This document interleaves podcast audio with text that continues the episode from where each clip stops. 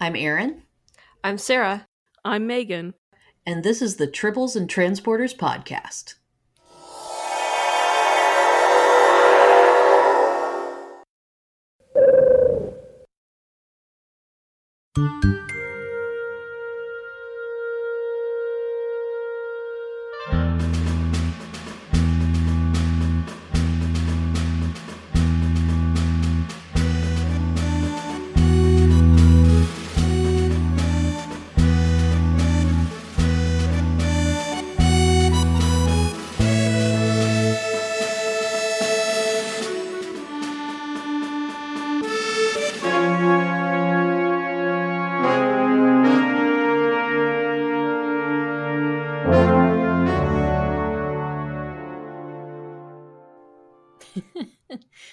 That's an interesting one. All right. That kind of sounded like the Muzak version of whatever it's supposed to be. yeah. Um, I'm gonna guess that that's from the original series, or something related to the original series. It is, but can you pinpoint it more specifically than that? Ooh. Probably unlikely. I wouldn't be asking you to do that if I didn't think you could. Oh. Um. I'm trying to go through like Man, I don't know. Yeah. Whether it's in um one we watched semi recently, like um Trouble with Tribbles or Trials and Tribulations. Um hmm, but it doesn't seem to fit what I remember from those. I'm clearly going to get no help from Megan. Yeah, I, I, I yeah, I, I don't know. I, I really don't. I'm not. I haven't watched any of the original series in about a month, uh, and didn't remember. I don't remember hearing this. So, um, hmm. Any guesses, Aaron? Well, I'm trying to think. It's there's some little nagging thing that made it sound like it might have had something to do with Scotty or something. Just a little bit of a, you know, maybe Gee, a I nod- wonder why. yeah, a nod to a Scottish theme or something. Okay, But you're I- right about that.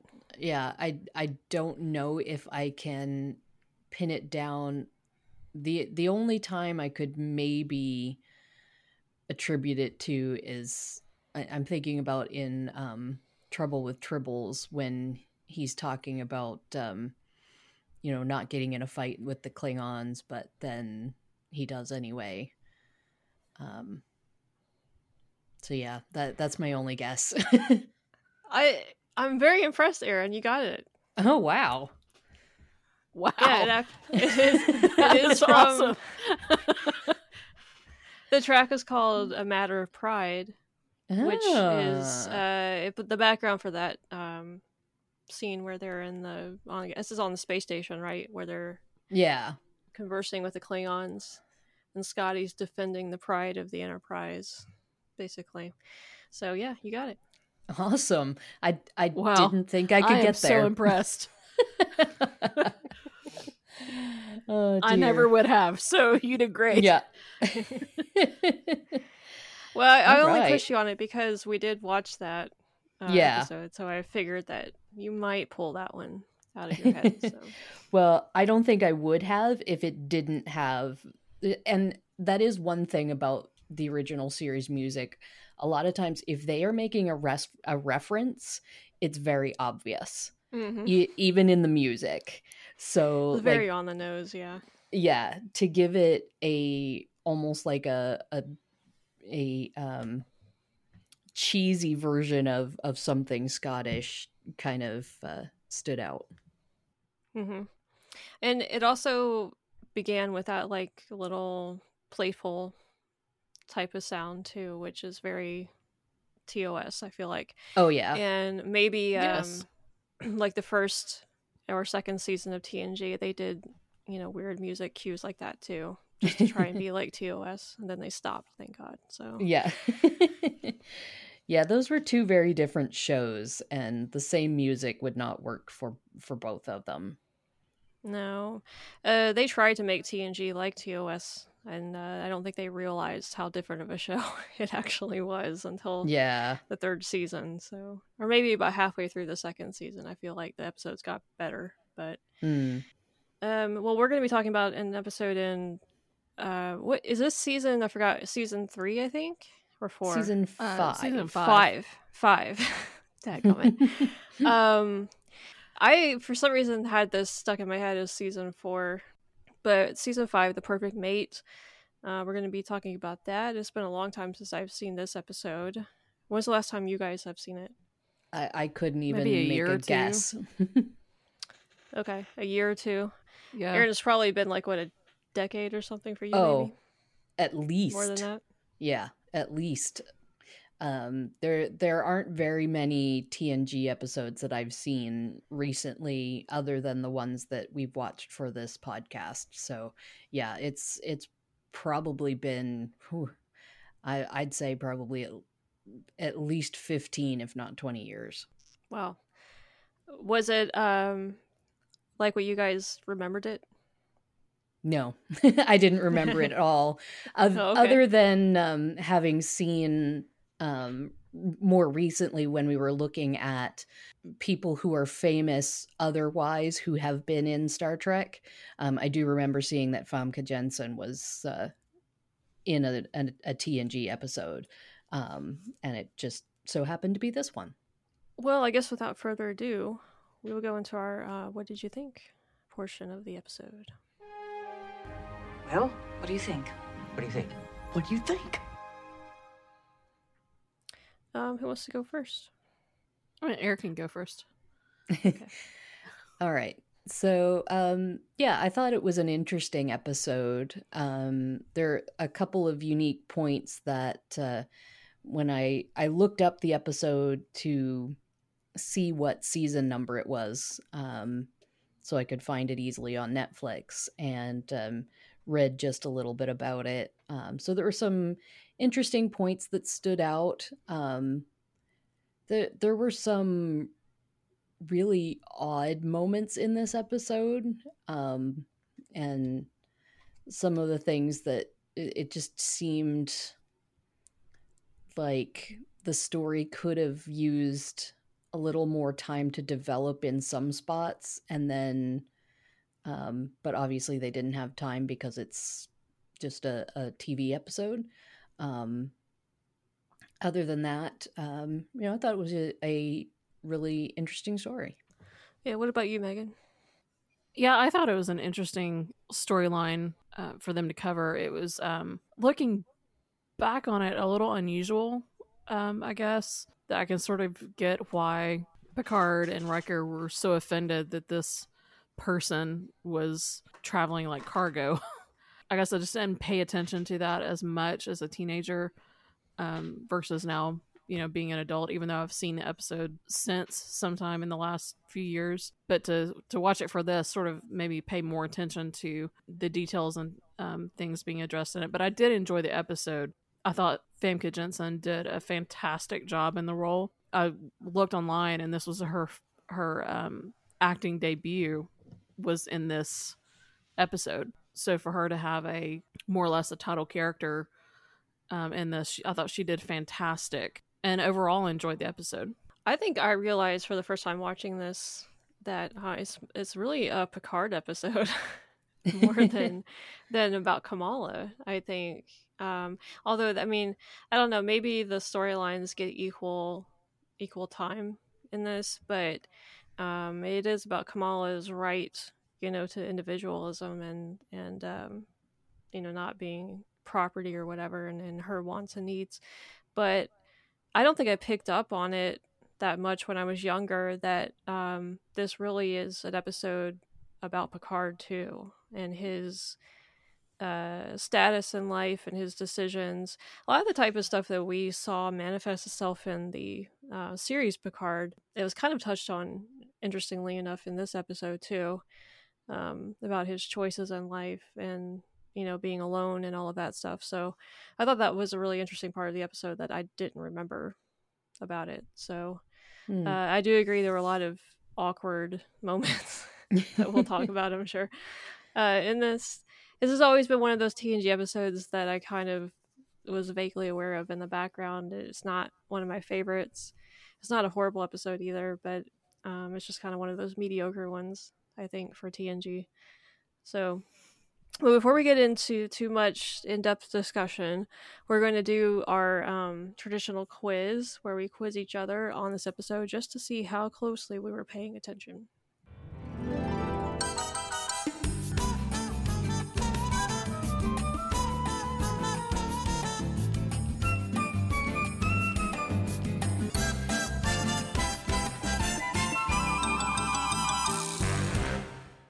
Okay. Uh, we still have not established rules yet about who goes first, have we? um, We did no, We not. keep, we keep going back and forth on it. I see. I think it's the person who won gets to go first, so that their their questions they can ask whatever questions they want. So who won last time? It wasn't me. I lose this Well, who, every time. Who so- do you think won, Megan? I don't know. It was pretty close between you and Aaron the last time I remember. It I was just don't remember who it won. was not that close. I don't think. who usually wins these things? Aaron. Okay, there's your answer right there. Uh, I don't know that that's you- going to continue, but Aaron, do the honors. You get to go first. all right. So in this episode, we see Data escorting Kamala through the ship. Um, she goes into ten forward and uh, causes quite a stir in there. Um, and she asks the the miners what they are drinking. What was it? I didn't write this down, but I think uh, they said something like Tarkalian ale. Oh, I found it. I wrote it down. I was so proud of myself. Um, it was Aldorian Ale. Ah, That's the the one. at least I got the ale part. Okay. That's true. You were very close. Okay. So um, then we have a scene where Kamala is in Picard's ready room, and she picks up a object from um, next to his desk. Um, what did she say it was? I did write this down. Yeah, I did too. It's um, Ventanian thim- thimble. Yeah, Ventana and Thimble. See, I had the is correct. subtitles on. See, th- this is the Mm. weird thing about this is I had the subtitles on, and she wasn't. Either the subtitle was wrong or she was mispronouncing that word Hmm. because the subtitle says Ventanian, like I A N on the end of it, and she was leaving that off. Hmm. I don't know. Just a little odd bit of trivia I thought I'd throw out there. Yeah, no, that works. Also, in that scene, um, Picard explains that he's, you know, a, a, a boring person, and he says um, that he falls asleep how each night. with a book in his hands. Old, Yeah, I was going to say reading a book, hands. but Yes. An old book in his hands. All right, so you guys are doing great on my questions. When Kamala is talking about her life, um, she said that she was taken from her mother. How old was she when she was taken? she was four. Yeah, I was gonna say four as well. Yes, that is correct. Okay. There, there was a time set for the ceremony um, where Kamala would be given to the ambassador. Um, what time was it? Oh man, I didn't write this one down. I didn't make note of this because I thought it was strange the way Picard said it, sort of. But uh, Okay. it was ten. It was ten o'clock. That is correct. There, you guys did awesome on my questions. You are, I have both of you tied at four points. Yeah, um, I was gonna say whoever won that round gets to go next, but it's not gonna work.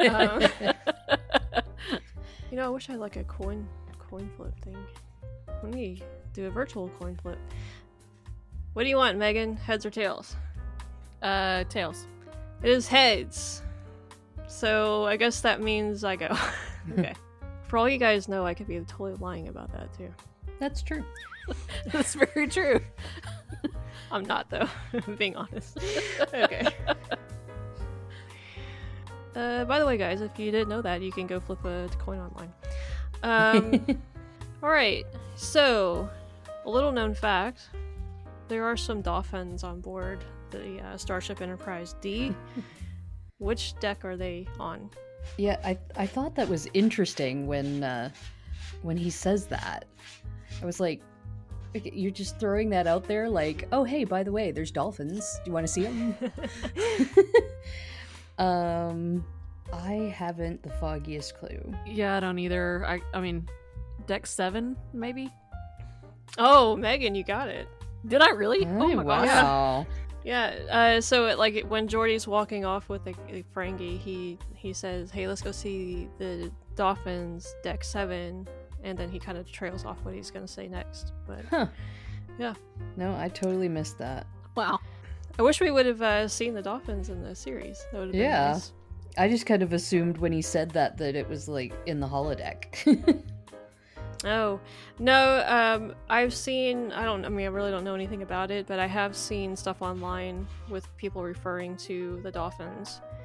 There's like an actual, apparently, tank of dolphins, a real dolphin somewhere on the ship. Yeah, I've Why? seen it where I have no idea, but where it was in like the tech specs of the ship or something that that was there. But yeah, this was the only episode that was actually referenced. In. I was gonna say, I I wonder if that came up as just a you know in this episode. Okay, we need something to distract the Ferengi. We'll have them say this, and then they just then throw that in the technical specs from then on, or it's what? just a random thing. Hey, let's put some dolphins in a tank on the Enterprise. like what? it is. but it very does make you wonder what purpose does that serve? Why no? on like a if you want to, starship. if you want to go to an aquarium, go to the holodeck. Like you can look Yeah. at anything you want. I don't understand why there's actual dolphins. why are there any actual animals at all? You know, I mean, I mean, other than like some pets or whatever, but Yeah. it's so weird. We should look into that a little bit more. All right, question number two here. When uh, Riker runs away from Kamala's uh, seducing him, um, he tells Worf, or the bridge, he's going somewhere. Where is he going? I did write this Oh, down. I did not, and I should have. Oh man, Um, Megan is is killing it right now. Yeah. I took awesome. really good notes for about the first 35 minutes of the episode and and then I didn't take any notes after that point. So Oh, duly noted. Thanks, Megan. All you're, you're welcome. Oh dear. Um oh, what was it? I have no idea. It- the only thing that's coming up is like holodeck 2, but I don't think that's right. What, Megan? What do you have? Holodeck 4. Yeah. Oh, I was Right. Megan's up. yeah. Um, Aaron, have you gotten anything right yet? I have not. Okay, just making sure. All right. Question number three. The uh, Ferengi offer something to bribe the ambassador. Uh, what do they offer him? I do have this one written down. I do too. Okay. It is Leducial gold. Yep. All right. 10,000 pieces and then upped it to 20 while they were Mhm. talking. All right. Good. You both good point for that one. Yay. Aaron's on the board. All right. Question four. When uh, Kamala is talking to Picard, she tells him that she learned to play some instruments, and uh, she tells him that not only did she learn to play the entire orchestra, but also what? I have that written down. I don't have that written down. it's because it's in the last Yeah. part of the episode. uh, she learned to play some Maltese horns That's right. Because they sound So- like br- braying targy moon beasts. The only thing I can remember is some kind of Maltese instrument. That was all I could remember. Mhm. Trying to think what I'm going to do for my last question here. Question number five. I actually didn't write a ton down for the question, so I'm a little limited on what to choose from here. In the scene in the ready room where Kamala's talking to Picard, uh, she refers to some villages where he grew up or close to where he grew up. What was the name of those or that village? I wrote it down, but I don't know that I have it written down. Like, I basically wrote it down phonetically. Okay. I should have looked it up, but This is one I did not write down, so Ah, I Okay. don't know. so I know she she spoke about some gardens of Lacerie. That's right. Yay! So we stand Aaron with three points. I have four, and Megan has seven. Nice. So, Megan, you might pull this one out. I don't know. I haven't asked my questions yet to y'all, so we'll see. Oh, I'd I'd be surprised. I'd be surprised if I get anywhere close. You have to get four out of five to tie. so- Yeah, exactly. All right. Megan, Okay, up. so my uh, first question is what was the star date given at the beginning of the episode? Knew I should have written that down. I did not even pay attention to that. There's a star date. at the beginning There's actually this. there's actually two star dates in the episode given. You know, I think I hit play and I was like doing something else um, for like the first 15 seconds of the episode, so I didn't even pay attention to that. no, I I knew there was a star date, and I thought, yeah, but there's a star date in pretty much every episode, so I won't. I I don't need to write that down. So Oh, and see, this is the one I thought they're gonna get this. They write this stuff down.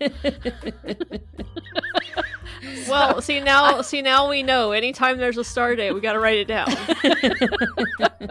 I mean, I love that the my very first question y'all haven't answered. I think this is a first for me. Okay, so um, in keeping with that, so uh, when Kamala is uh, dropped off at her quarters, there is a um, number on the door that's visible when Riker leaves. Ted, what is the gummit. number on the door? yeah, I didn't write that down either. Okay, you know what? I'm revising my my little theory about who should go first because the person that goes last has more advantage because they can choose the more obscure questions later on Oh, that were not asked. Uh, a, a number. Um, I don't know, 32. No, Uh, I don't know. Is it? Can you give us like is it in between these two numbers? well, it's actually it's a list of like it's two numbers and then four numbers. Oh, So- okay. Is that all? Yeah. Okay. Um, sure. 32, uh, 68, 94. I don't know. No, no.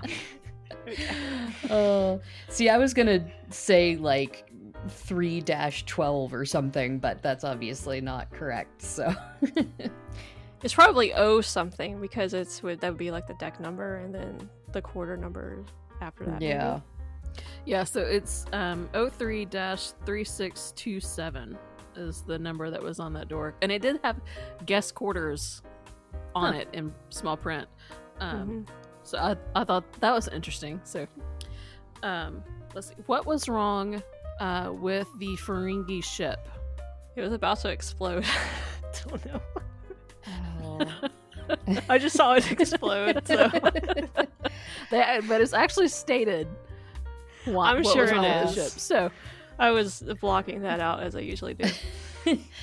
I was gonna say it was some sort of containment leak or something, but uh, I, I, I can't get any more specific than that. You were very, very close. So there, the containment field was uh, collapsing on the ship, and the um, the reactor core had become unstable. So Okay. you were very close. Should I give her half a point for that? Sure. Not that it's going to help her. no, all. not at all. So that was three questions. Yeah, you've already won at this point. But go ahead. yeah. Let's just see who comes in second. What was um, the name of the two planets that um, Kamala would be uniting? Valt and Krios. Valt Minor and Krios, wasn't it? That is correct, Aaron. yeah. Oh, come on. You're really giving on a technicality like that. Wait, hey, if would you show me mercy on this? Half a point. There you go. I was gonna say, if you gave me half a point for the last one, you better give her half a point for that one. We're tied then. Yes. Aaron. What was um, the name of the function that would have sealed um, the peace between the two planets? So this is what was happening on the Enterprise between Kamala and Chancellor Alrik. So what was the name of that? Hmm. I don't think I noticed that it had a name. I thought it was just like the the treaty, the ceremony they just kept, or a ritual, or they kept c- talking about. It is a ceremony, but they, it did have a name. I don't know. So it was the ceremony of reconciliation. Okay, makes sense. Yeah, I was thinking it was going to be some sort of alien word, but Megan, you finally win. I am so surprised. and it it's it's pretty much a landslide victory. Yeah. So Wasn't even close. yeah. I, no one's more shocked than I am. So, oh my goodness. Okay, winner gets to go last from now on. oh dear. Because if you write down enough questions, you'll get to the more obscure ones and Oh yeah. be able to eke out the win that way, probably. So, all right. Well, good job, everybody, on the quiz. And uh, Megan, congratulations. You finally deserve it. So, Oh, thank you. thank you. Yay.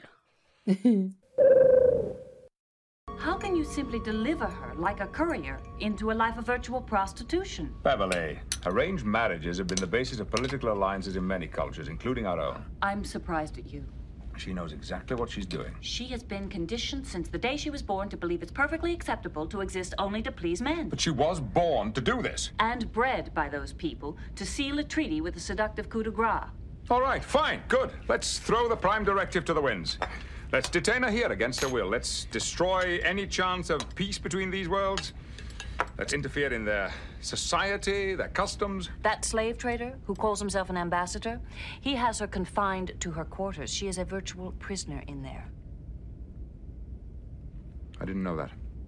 um, I guess we'll go into the episode discussion now. Um, this is going to be in no particular order. We're not super formal with going scene by scene and all of that stuff. We're assuming that you have listeners have watched the episode and you know what's going on. And um, so we'll just jump in and start talking, I guess. Um, the first kind of thing that I noticed that was kind of we we talked about awkward moments, right? yes. Is this weird? Because I feel weird. Do you feel weird? There are a lot of them in this episode. The first one uh, I noticed was um, so Picard's in his ready room talking to the ambassador at the beginning of the episode, and he gets paged to come to the bridge because they run into a Ferengi ship. And he just says, Excuse me, and walks out and leaves the ambassador sitting in his ready room. I'm just like, how awkward is that? What if I was the ambassador and he just like leaves and I'm what are you supposed to do? yeah. I guess Are you you- supposed to just like stick your head out into the bridge going, um, excuse me, do you mind if I, you know, leave or whatever? I mean, it's just a really strange thing to Yeah. do. Are you going to be long, Captain? Yeah. So how long is this going to take, you know? I suppose it's like if you're at the doctor's office and they get, you know, an urgent phone call or something and they have to step out. Well, I mean, Picard didn't even say anything to him. He was just like, okay, well, I'm, I'm leaving now. You know, there was no, I'll be back in a minute, you know, or anything like that. He just left him. Yeah. So, I mean, obviously, they don't expect people to really think about that. And honestly, it's the first time I ever noticed that watching this episode. and I was like, yeah, that's super awkward. So, yeah, to to me the awkward um really hit me when um when the Ferengi were brought on board because it's one of those things where okay, this is clearly a plot point somehow. And then it just is kind of a little thing. And then the Ferengi like you know make mention of well obviously they're scheming something because they say oh well that was easy. And then it's just like oh well never mind. There's just some Ferengi on board yeah. Like, like it cut it, it cut away from Ferengi for like 20 minutes. Like we didn't see the Ferengi and then all of a sudden it cuts to them in their quarters and they're like I guess it's the scene where they they bribe the ambassador or something. Mm-hmm. And I was like, "Oh, oh right, they're Ferengi in this episode. I totally forgot about them." You know? yeah it just seemed like it was there there was probably a smoother way to incorporate the Ferengi into the episode um or Yeah, if you even needed them at all. Like, I know. I was like, what was the point of that storyline other than just to fill time or whatever?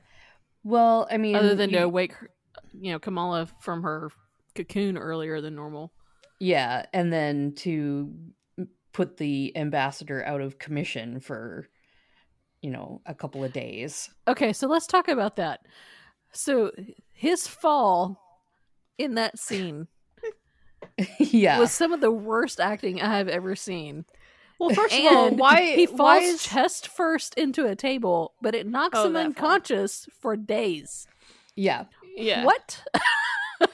Well, first I thought that I for I had forgotten whether or not he lives, and so I was like, well, did that kill him? You know, um, but I was like, well, how does that kill him? Did he like slice his neck on the glass or something? You know, Yeah. but um, yeah, I thought that was I don't know. He's he's two hundred years old, right? yeah. So maybe maybe it can. Yeah. When when he first falls, there is a shard that looks like it's very close to his neck, and I thought, okay, well, that's what how they're going to say that he's you know out of commission, like why he's instantly knocked unconscious. But then in the very next um on the, in the next angle, he then has an injury to his head. Yeah, hmm So yeah, I thought that was rather strange. that it. I did think like, okay, if this was being shot today, like today's stunt people would have done a much better job of falling into that table and making it look like he had hit his head because when he fell, he did not hit his head at all. Well, I think Um, the problem was because they filmed it from that angle, it wasn't a stunt person, it was just the actor. Yeah. Um, and so he didn't have the um, you know, the training in in how to fall to make it look, you know, really Real. intense. yeah. I mean, it must have Um, been a director. I mean, I didn't know. I don't. I didn't see who directed this episode, but it must have been a director that didn't have much experience shooting that kind of stuff Yeah. or something. I don't know. And it may have been something they could only get one take on. They maybe they didn't have another table they could break or something. Um, but yeah, it just for me, I was like, oh man, that was like the one moment I went, oh, and watching the whole episode of you know, just yeah, that was the one thing that sort of pulled me out of just enjoying the the episode itself. It's just like, oh, that was terrible. yeah. Yeah, and how awkward then would it have been? We need a segment called the awkward segment where we just talk about awkward points in the episodes. Is this weird? Because I feel weird. Do you feel weird? But how awkward would it have been then if if you had to be the Ferengi to call Captain Picard and say, uh, we just knocked out the ambassador and we were trying to bribe him. it's like how did they find out about the ambassador? Did the Ferengi just leave him there and somebody found him or did they turn themselves in? Like I would have been interested to know that.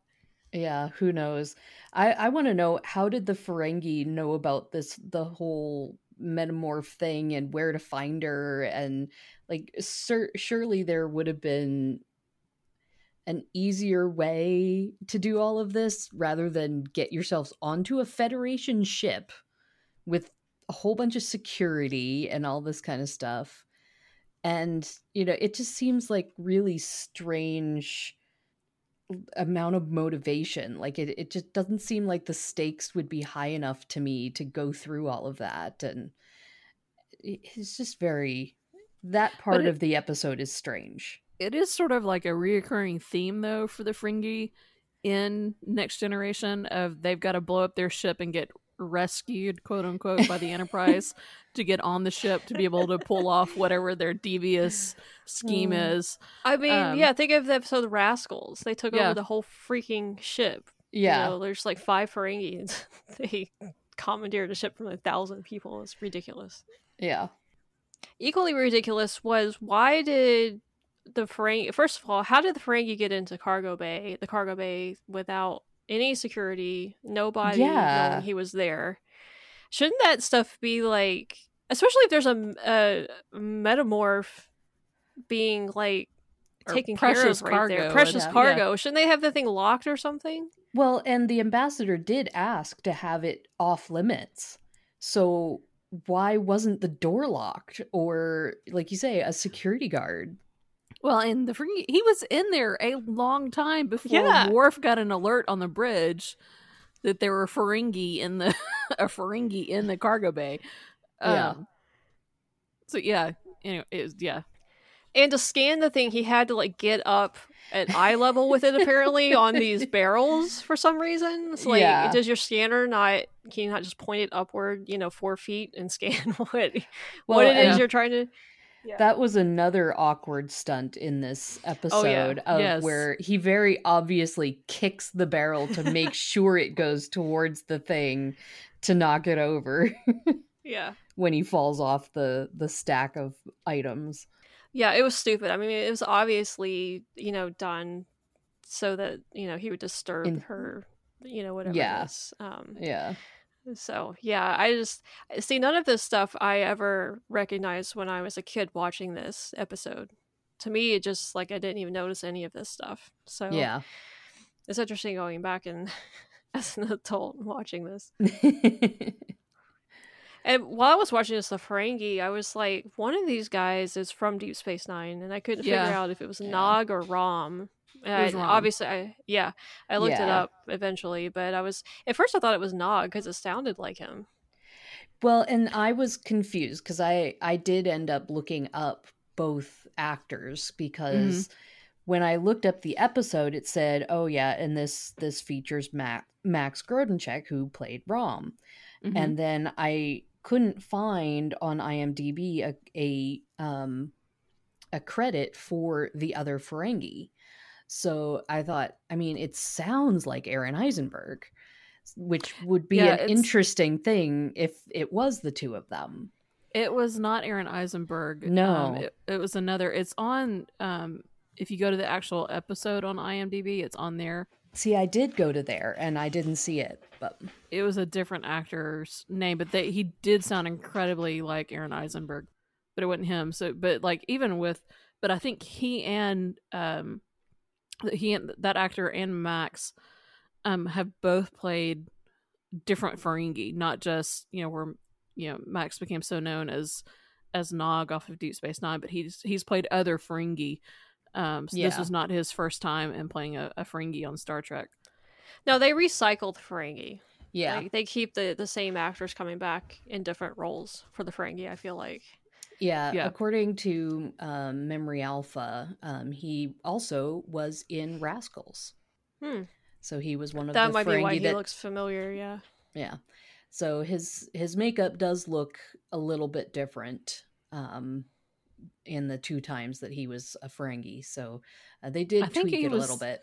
He was the one on the bridge, and and Rascal is the one on the bridge with Riker when Riker was telling him how to use the computer Probably. while trying to reroute functions.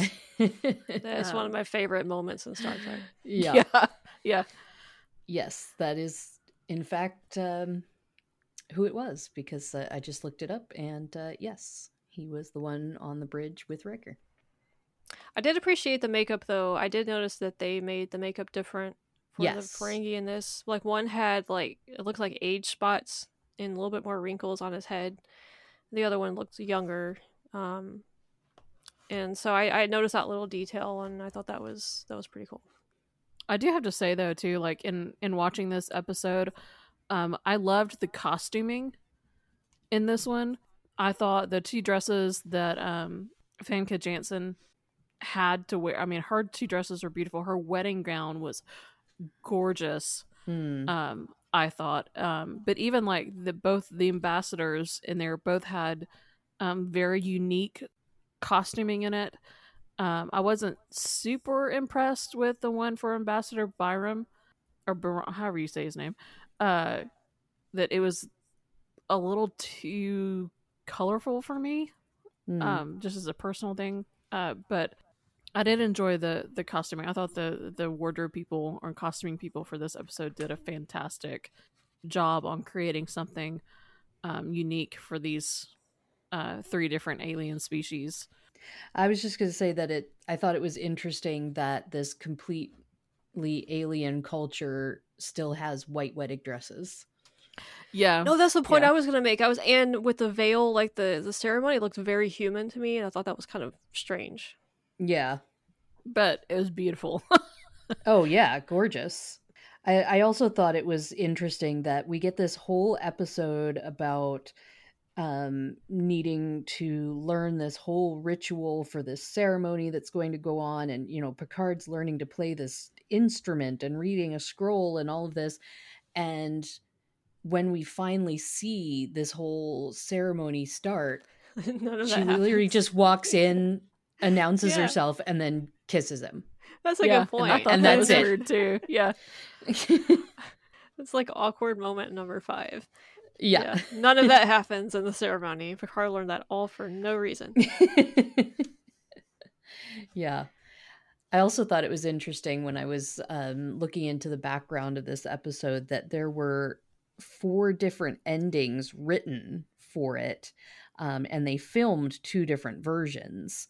Um, and the the other version that was filmed actually had Picard um, step in and stop the ceremony. And then we find out that he he basically just imagined himself doing that. So it's like we get a glimpse inside his head of him wanting to do that and then find out that no he just stood there and watched it happen. That would have been even more awkward. yeah, exactly. yeah, I because he talks about how he doesn't want her to go through it the entire episode. So why? I mean, that would have been redundant. I think for that to happen. So yeah well they i mean patrick stewart's a good enough actor he showed that on his face to me yeah. This episode was also the first episode um, in the series that uh, showed Captain Picard and Dr. Crusher having breakfast with each other. Oh, I you know I really like that. Um, I wasn't. I didn't know that this was the first time, but um, I really like their little breakfast moments that they have with each other. yeah yeah i thought that was really neat to show their their continuing friendship Yeah, it's just really cool to kind of see them in that informal way. Although why Beverly's wearing her lab coat at the breakfast table, I don't know. I I thought that was weird too. Um, like, just put that on when you get to sick bay. You don't have to wear it everywhere. yeah, And why she's wearing a lab coat too, I don't understand that because doctors wear them to keep, you know, fluids and stuff from splattering on them. yeah Um, I mean, and I mean, I, I wouldn't think that that's happening a whole lot, you know, with 24th century medicine. Yeah, I always thought it was more of a um just to give her something distinctive to her uniform, just sort of the, the similar kind of way that they had, you know, the captain's jacket and and all that sort of thing. Um just something Yeah. different to make them stand out from the uh, rest of the crew, which actually kind of goes against the idea of a uniform, but Right. Yeah. uh, but it was also easy for her. Like I don't know if you've noticed it over the times you've seen it. Like any time that she's um, needed to have a medical tricorder for some reason that she hasn't been in sick bay, she always has one Just conveniently has in it, her yeah, pocket. Exactly. yeah. Yeah. Well, that's a Pulaski had that too. She would just randomly have what she needed just in her pocket all the time. Yeah, And she didn't wear a lab coat too, so I don't even know where she had all that stuff. It's just like all of a sudden it appeared in the scene, you know. Yeah, I thought it was interesting too that we get um, the moment of of Crusher say, referencing a penny for your thoughts, and then she says, "Oh, I'm I, I'm sure the replicator has one in its database." You know, yeah. Uh, I missed that line, I guess. I don't remember that. I remember Yeah. her saying a penny for your thoughts, but I didn't hear the replicator part of that. yeah, yeah, Yeah, he asked her if you do you if do you have one. And that's what she said. I'm sure the replicator has it on file. Oh, okay. Yeah, it's interesting how Star Trek refers back to a lot of 20th century and 19th century sayings. yeah, you know, I mean, for obvious reasons, I guess, but um, Well, the writers have- make good use of it. Yeah, I mean to have like Shakespeare quoted, um, the Bible quoted, Mhm. like this Yeah. that happened in this episode, and I, I remember like not so much Shakespeare. 'cause I would figure that would, you know, as classic literature would sort of survive, but Right. to have the the Bible quoted on the show is a little like shocking, sort of, in a show that's um, at this point was not a, a show that really showed any type of religion.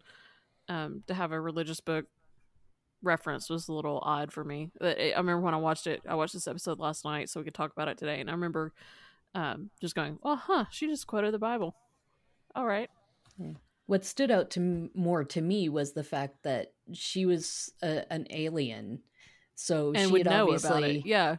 she studied human culture enough to have now uh, i would argue that um you know that would maybe fall into the category of jewish history um and you know there is the fact they have found jericho and they have found you know remnants of the wall being knocked down and things like that so uh, i guess you could argue it being a historical event Um, I was just going to say that uh, a lot of universities today do uh, teach the Bible as literature. Um, so I could Yeah. totally see, you know, that practice surviving and you know a few hundred years from now possibly so uh like shakespeare kind of does I did find it interesting that she was even studying human history in the first place. Like, if your whole life's goal and purpose is to become the mate of this other um, leader of this other planet, why would you delve that deeply into human history? Like, to to be as young as she proclaimed she was, um, and studied her whole life to become this particular person's mate why would you study anything else? Hmm. well she does say that data helps her so data may have given her some hints or she may have asked data you know what kind of things is picard into and that she just kind of did a quick study of it. I don't know. I mean that she's either like a genius level smart to be able to learn all of that within a few hours you know or i, I don't know. Like there's not really a good explanation for it. Well, and she does mention that she is well versed in a lot of topics because she doesn't know what her potential mate would be interested in. yeah Yeah, but I somehow doubt that in this alien culture, Shakespeare is going to be a topic of conversation. So yeah, it just it, I just I found that a little odd for me. it's Yeah. very specific for sure yeah uh, another awkward moment Is this weird? Because I feel weird. Do you feel weird? Uh, what about that shot when Picard first visits Kamala in her quarters? He just like walks in and they're facing two different directions.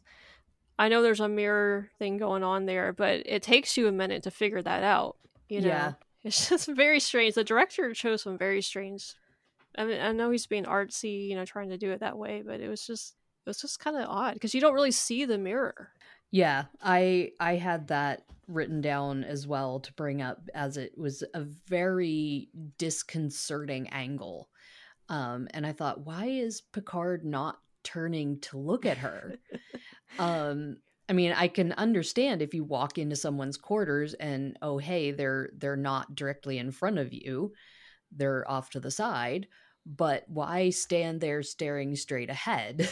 you know, I I think yes, it was neat to have it be revealed as a mirror, but I think it should have been a a few seconds of that and then have her step forward a little bit so that then you know maybe her shoulder comes in front of the camera so that you then realize what's going on or show the mirror. I mean, it was so dark, like you couldn't tell.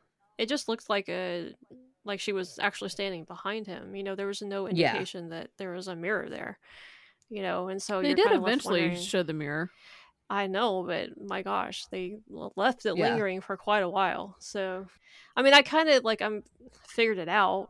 You know, it was like they have there has to be a mirror or something here because this doesn't make sense. But it was just it was awkward. Well, and I thought too, just the whole way that they showed essentially the the function of Kamala's um abilities just made it awkward like um Oh my It gosh, just- you know the way she boy, was was just awkward. constantly like toying with each of the men almost absent-mindedly. And then i i don't know whether it's a a conscious choice of Famke Janssen or it just comes across in the way she acts or something but she seems to play a lot of these like overly seductive like overt roles. Um and it just it felt really strange. And I understood it in the context of okay, this this is what her character is and what she's been groomed to be. But uh, yeah, it it was just awkward kind of the whole way through. Is this weird? Because I feel weird. Do you feel weird? Especially where Riker was like giving her those weird looks um when they first meet her, Hmm. you know? Like she would keep saying stuff and he would like give her the eye, you know, constantly. And uh yeah, it was just kind of like those oh gosh, we're going to go into one of those uh you know, like Kirk like moments for Riker here with this this lady. Hmm. And then the awkward part, it just continued to get more and more awkward throughout the episode because I thought it was just that Kamala and Picard were a very weird match. Yeah. You know, it's like I didn't really feel chemistry between the two of them, and they're like separated by 30 years or something. It just, it seemed like he should be her dad or something like that. And it just, it felt very strange to me. And um, the Picard was even getting caught up in this too.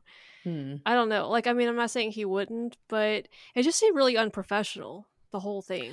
It was like, is this how a Starfleet captain is going to be acting in this situation? I would agree with that. It was like he suddenly um he was resisting for so long and he just suddenly gave in. Yeah. Like Yeah. to yeah, that's by the end by the end of the episode I was like, "Oh my gosh, okay, well." And at the end, Yeah. like, he didn't deny uh, giving in to her and he just left the ambassador hanging, you know? And if I were the ambassador, I would have thought that he was implying that, I don't know, they got together or something like that. Well, I think that was implying he was like, you know, how did you resist? And it was basically, well, I I kind of didn't, but yeah, he he did leave it so that you could interpret it as he went much beyond what actually happened. Yeah. And I was like, do you really want the ambassador to think that? like he's not he wasn't supposed to do anything i would i would think that you know to maintain that professionalism of a starfleet captain of the flagship i think i would want the ambassador to know that hey i was tempted but i didn't actually do anything you Hmm. know like your cargo was safe you know or whatever so uh, yeah it was just again another awkward ending i thought Although technically she does say that she bonded to Picard. So and, and I found it interesting that she knew that that happened. Like she knew something had changed to okay, I'm now bonded. Uh, that's even Yeah. creepier to me. Like I, I don't, I didn't catch that, but that's that's weird. That's even weirder to me than them just Yeah. like being flirty or whatever. They're actually bonded. So I don't know. Like I don't know. I just did not feel the chemistry between these two like Yeah. that. You know. For me, like watching it because I am a like an X-Men fan. So Yeah. to have seen all those movies and here you've got Professor X and Jean Grey. Yeah. Like, oh yeah, this is weird. This is weird. Yeah, that I don't was know who uh, that is. So I I didn't put two and two like I was thinking about her as I was thinking about her as Jean Grey, but then I, I completely forgot about the fact that uh, Patrick Stewart played Professor X. So, yeah, that makes it even even weirder. Yeah. Yeah. Totally weird for So. it to be a, a potential love interest. Yeah. just yeah. My head's So- going, no, no, no. so it's just what I don't get this reference. Jean Grey is that like a younger lady or something like that? She she's a one of the X Men characters. So well, yeah, but I don't. I didn't watch the X Men, so yeah, she the Jean Grey character was a student at Professor Charles Xavier Professor X's school. So she was a kid there, grew up there, and a and taught, came back to teach there. So yeah, it's, it's just a weird, weird. So it's thing like a that- teacher getting together with an ex student, kind of. yeah, Oh, yeah, yeah. That's... I mean that. Yeah, obviously that didn't happen, but because you know the the same two actors in this episode, it it had that weird vibe. the same two episode uh, actors. This lady is the same actress that played that part. Yes. yeah, in the movies. What? Yeah. That's so she she was Jean Grey and then See, I'm surprised you haven't watched X Men to see Patrick Stewart in a different role. I I saw I think the first one, but after that I didn't watch them. So I'm not. Yeah. I don't like uh, the comic book stuff. I'm not into Mm. that, so I don't watch those movies. I I also thought it was interesting when they were talking about the metamorphs. Of course, I I picked up. I'm like, here she is, because she literally says she's a mutant, and so that Yep. you know to, that tur turned a light bulb on in my head. I was like, oh, so she played a mutant in two things. Um, yeah. Yep. Same. but um i thought it was interesting when they were talking about the um the way it shows up in gen- different generations they said you know male metamorphs are are much more common so i i was just picturing i'm like could you imagine a man being like her Oh man, that'd be. and how like it would be the like would he be all about trying to to please a woman or like what i i don't It well, isn't that their thought it was function? interesting Like she said, Yeah. like her species, I was like that's their thing is they become something for somebody else. Mhm. yeah Yeah, so the male, I I did think about that too. Like what fun, what function do the male metamorphs play? Um, is it the same as the female, and what does that look like, and all of that stuff? But I think that um, aren't they supposed to be kept in stasis until they meet their person or whatever? well but i mean i i got the feeling that it's really only this um one woman who was used in this um in this ceremony that so that is why she's going through all of this. And it seemed to me like anybody else who was a metamorph like that was just a normal person. Oh, okay. and so it was just you know they were kind of waiting for another female one to be born so that they could use her in this ceremony. Um and since it's so much more rare so i was just trying to think like what would it be like for someone who's like that just in normal everyday life you know growing up that way and and everything Well, I mean, I also thought a lot about Deanna Troi, which was not in this episode at all. Um, yeah that would have been, I think, an interesting choice to have Deanna in this episode, uh, an empath talking to an empath. Mm. You know, maybe about some of this stuff because I think they would have a lot in common. Now, I don't know if if Kamala had powers or whatever beyond Deanna Troi. I mean, they're both empathic, so um, I don't know if the metamorph thing adds to that.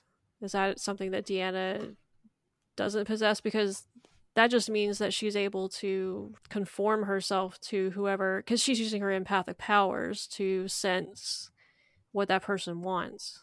And so she kind of adapts to that, which of course Deanna's not really going to do. but, Yeah.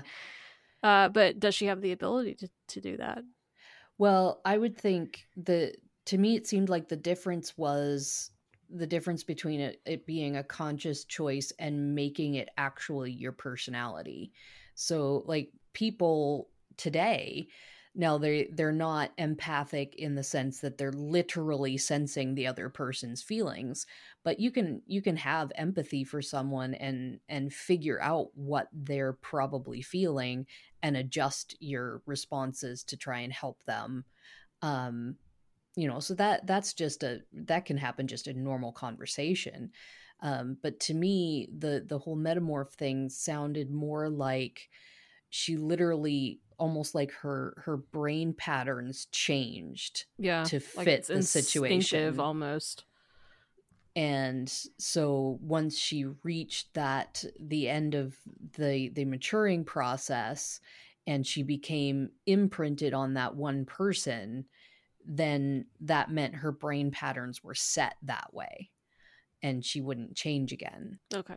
so that to me was then when she was saying you know well i bonded with you picard so now her brain patterns are you know what picard would want and then she was then saying for the rest of your her life it was going to have to be a conscious choice to be what Alrik wants Well, I know the Betazoids have bonding too, which is Mm. like I know Troi and Riker are supposedly bonded.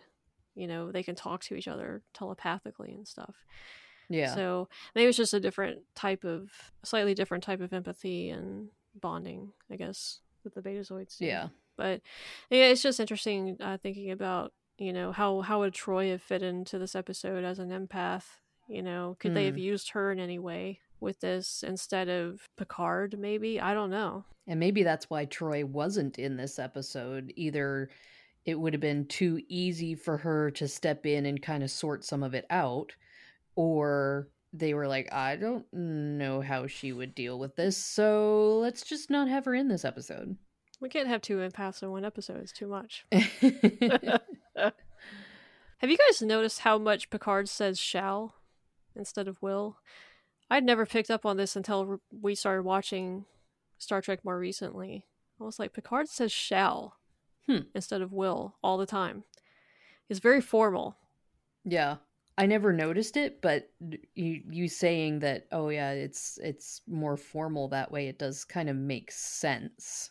Yeah, I never noticed it either. I, yeah, I don't know if it's just a British thing or if it's just Shakespeare training. It would be interesting to go back and look at some scripts and see how the writers write it. Do they actually hmm. write shall for Picard as a choice for how he speaks, or is that Patrick Stewart? Yeah. But yeah, you guys just listen for that. I mean, he never, he almost never says will. It's always shall. It's just, I was, it's just really interesting because people don't talk like that usually. you know? Yeah. So it's just, I mean, it's not odd because, you know, he just says it so nonchalantly that you don't really register it. But yeah, I just thought it was kind of an interesting character piece to him that I hadn't noticed before. Hmm. Another interesting character piece that I didn't know about Picard until rewatching this was that he grew up playing the piano. Yeah, I thought that was interesting too. I guess it kind of makes sense because he does play the Ressikan flute. Maybe it makes sense that he has some music training to make that a little bit easier. But it always seemed like he was a beginner almost, the way he played that flute. Hmm. So I never knew that he had musical training prior to that. I did, um, in researching uh, this episode, I did read that um, the makeup used on Kamala was um, the inspiration to change the look of the Trill uh, Yeah. for Deep Space Nine. Yeah, I was going to say they have the trill spots on them. Yeah, Yeah. that they um, when they retested the Trill makeup from uh, Next Generation, um, they didn't like it, and so it's- I guess because this episode was shot, Deep Space Nine would have been in production almost at this point. So that this makeup look was the inspiration to to redo the Trill makeup. So I don't know if the same makeup artist was on set that day or something and and liked the look of it and decided to try it. But I did also see in the research that Famke Janssen was originally looked at to play Jadzia Dax on Next Generation or not Dix on Deep Space Nine, Yeah. and then she had to she couldn't sign to do it because she had other projects come up. Yeah, I thought that was interesting too. Now, obviously, they um, adapted it a little bit differently for the Trill because there there were features of um, Kamala's markings that were not used on um, Dax. You know, having the the spots down the back of her neck. Mm-hmm. Um, but then she also didn't have the spots going, you know, along her collarbone and that sort of thing. right. Um, so yeah, I thought it was it was neat that they used a, a version of it. Did either of you think that Ambassador Alrik looked like Richard Simmons? not, not until right now, but totally does. yep. That's all I could I think just- about when I saw the guy.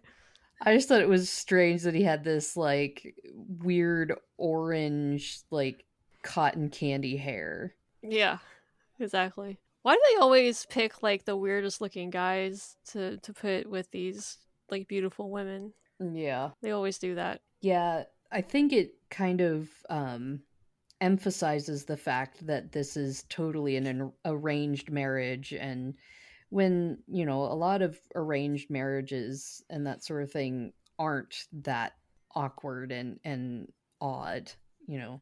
The the Mhm. two sides are more evenly matched usually. Right. Right. At least uh, some that I've seen anyway. Yeah, I feel like we haven't really touched much on the, you know, themes of the episode you know, about. I really, I guess this is kind of like, uh, this is a recurring theme in Star Trek where they talk about, you know, somebody being used for the greater good and they should have the choice of choosing whether or not they do that. Um, I know Hmm. TNG probably had several episodes. I can think of an- another one called The Vengeance Factor that was very similar to this plot. Slightly different, but still a, a young lady, sort of young lady, being used by her people for a certain thing and her not really having a choice Hmm. um, you know, or not feeling like she had a choice in the matter or whatever. And I'm sure Voyager and DS9 had, you know, episodes like that. I don't know. Is it like, um, what would be the analogy in in today, uh, today's world for that? Is it because I kept referring to like slavery, like a slave trader.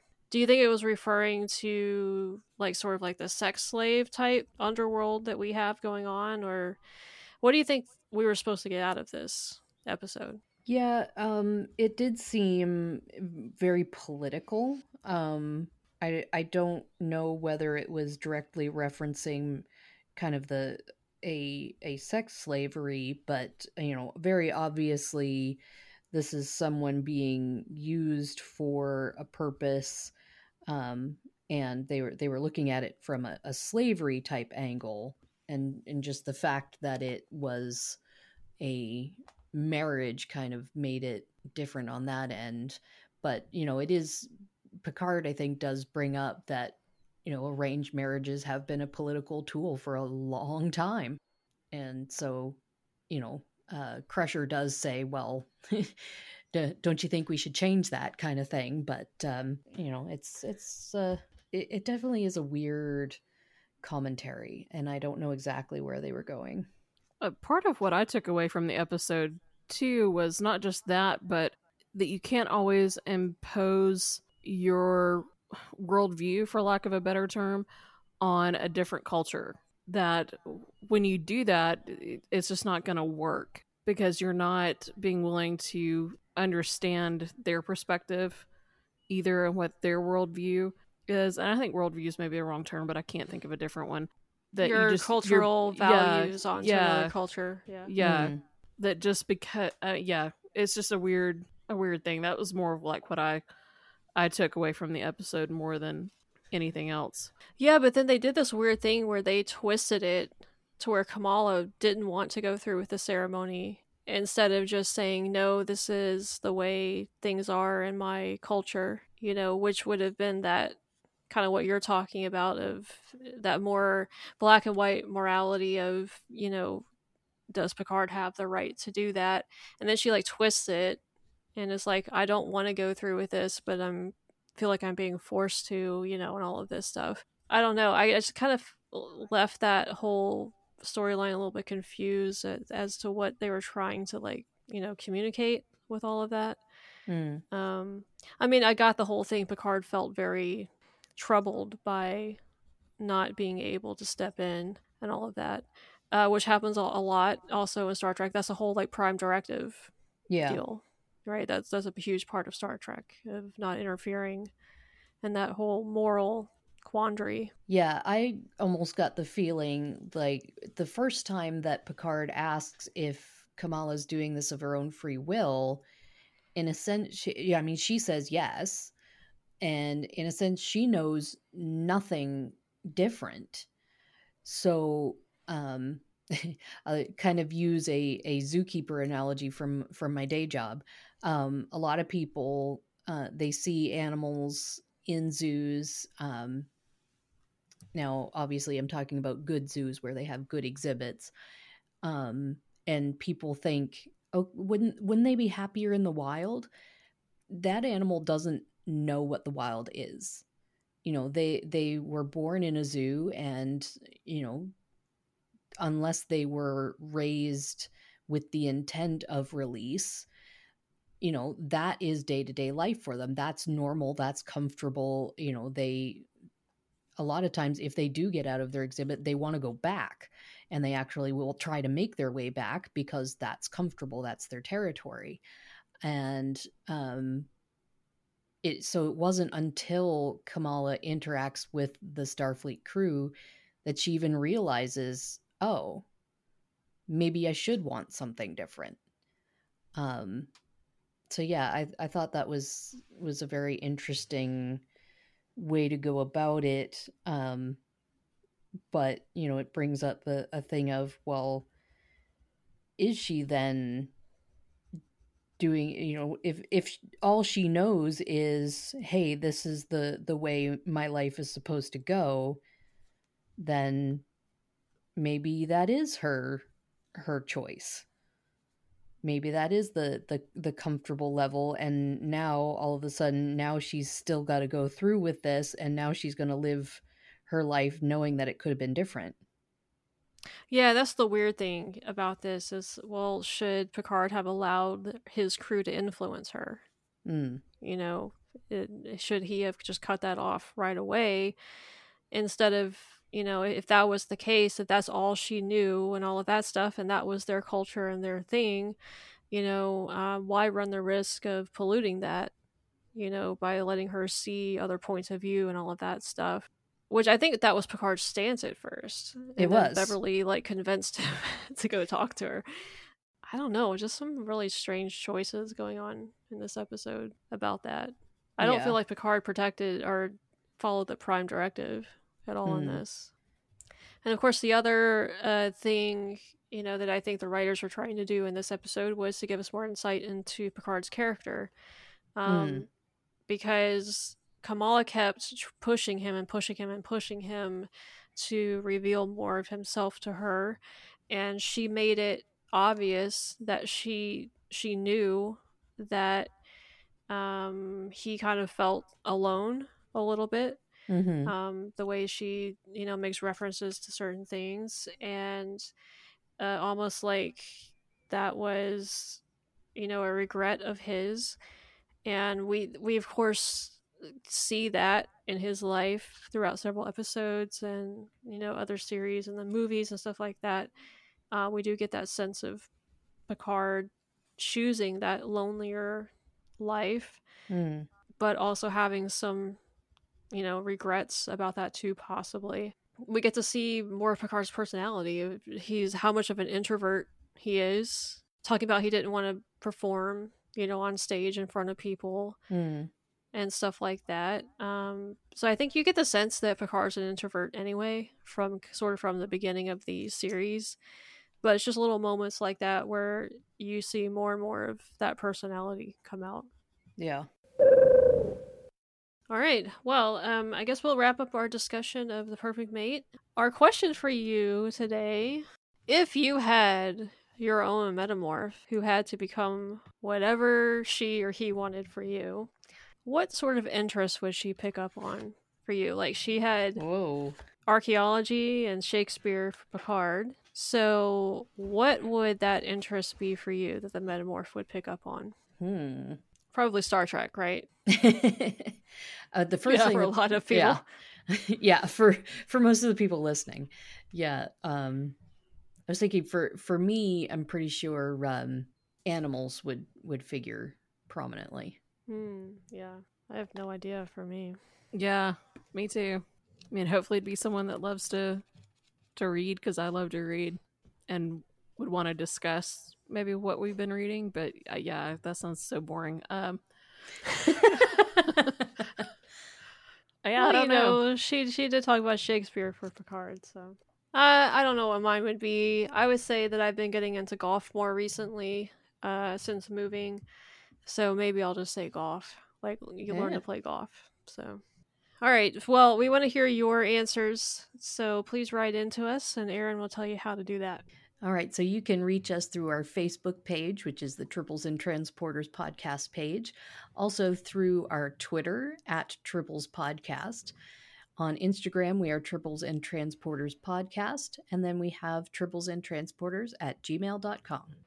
The links are in the description below, so click on those if you want a quick way to get to them.